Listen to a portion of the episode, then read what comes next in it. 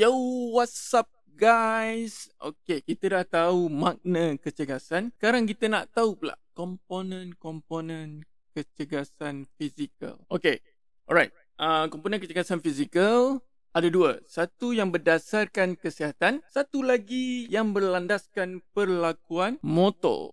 Okay, komponen kecergasan fizikal berdasarkan kesihatan, dia ada 5 komponen guys. Dia ada 5 komponen. Pertama, komposisi badan. Kedua, daya tahan kardiovaskular. Ketiga, kelenturan ataupun flexibility. Keempat, daya tahan otot. Dan kelima, kekuatan otot. Okey, komponen pertama iaitu komposisi badan. Apa yang dimaksudkan dengan komposisi badan? Komposisi badan adalah kadar relatif otot, lemak, tulang dan tisu-tisu lain yang membentuk tubuh. Individu yang cergas mempunyai peratus kandungan lemak yang rendah berkadar dengan berat badan dan ketinggian. Okey, benda yang paling senang kita nak tahu dan mungkin kita pernah dengar sebelum ni iaitu BMI, Body Mass Index. Ini cara termudah untuk kita mengetahui Body Mass Index kita ataupun komposisi badan kita.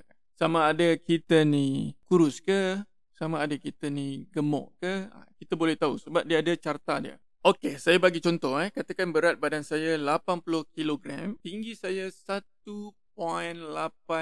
meter. Jadi cara kita nak kira ialah 1.8 meter tu kita darabkan dengan 1.8 meter. So kita akan dapat 3.24. Sekarang ni berat badan kita yang 80 kg tu kita bahagikan dengan 3.24 tadi. Okey, sekarang ni 80 kilo bagi dengan 3.24 kita akan dapat 24.69.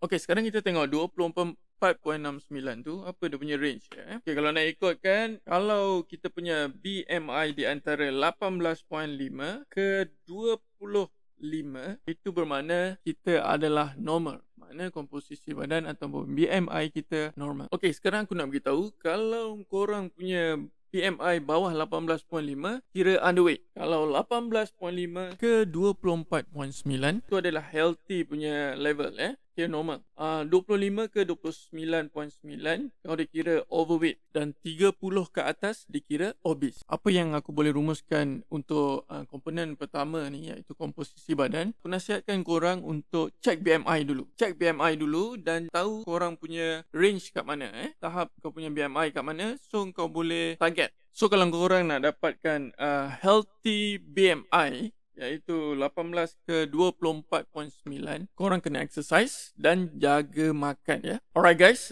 setakat ni saja untuk podcast kedua aku. Kita akan bersambung lagi. Sekian, terima kasih.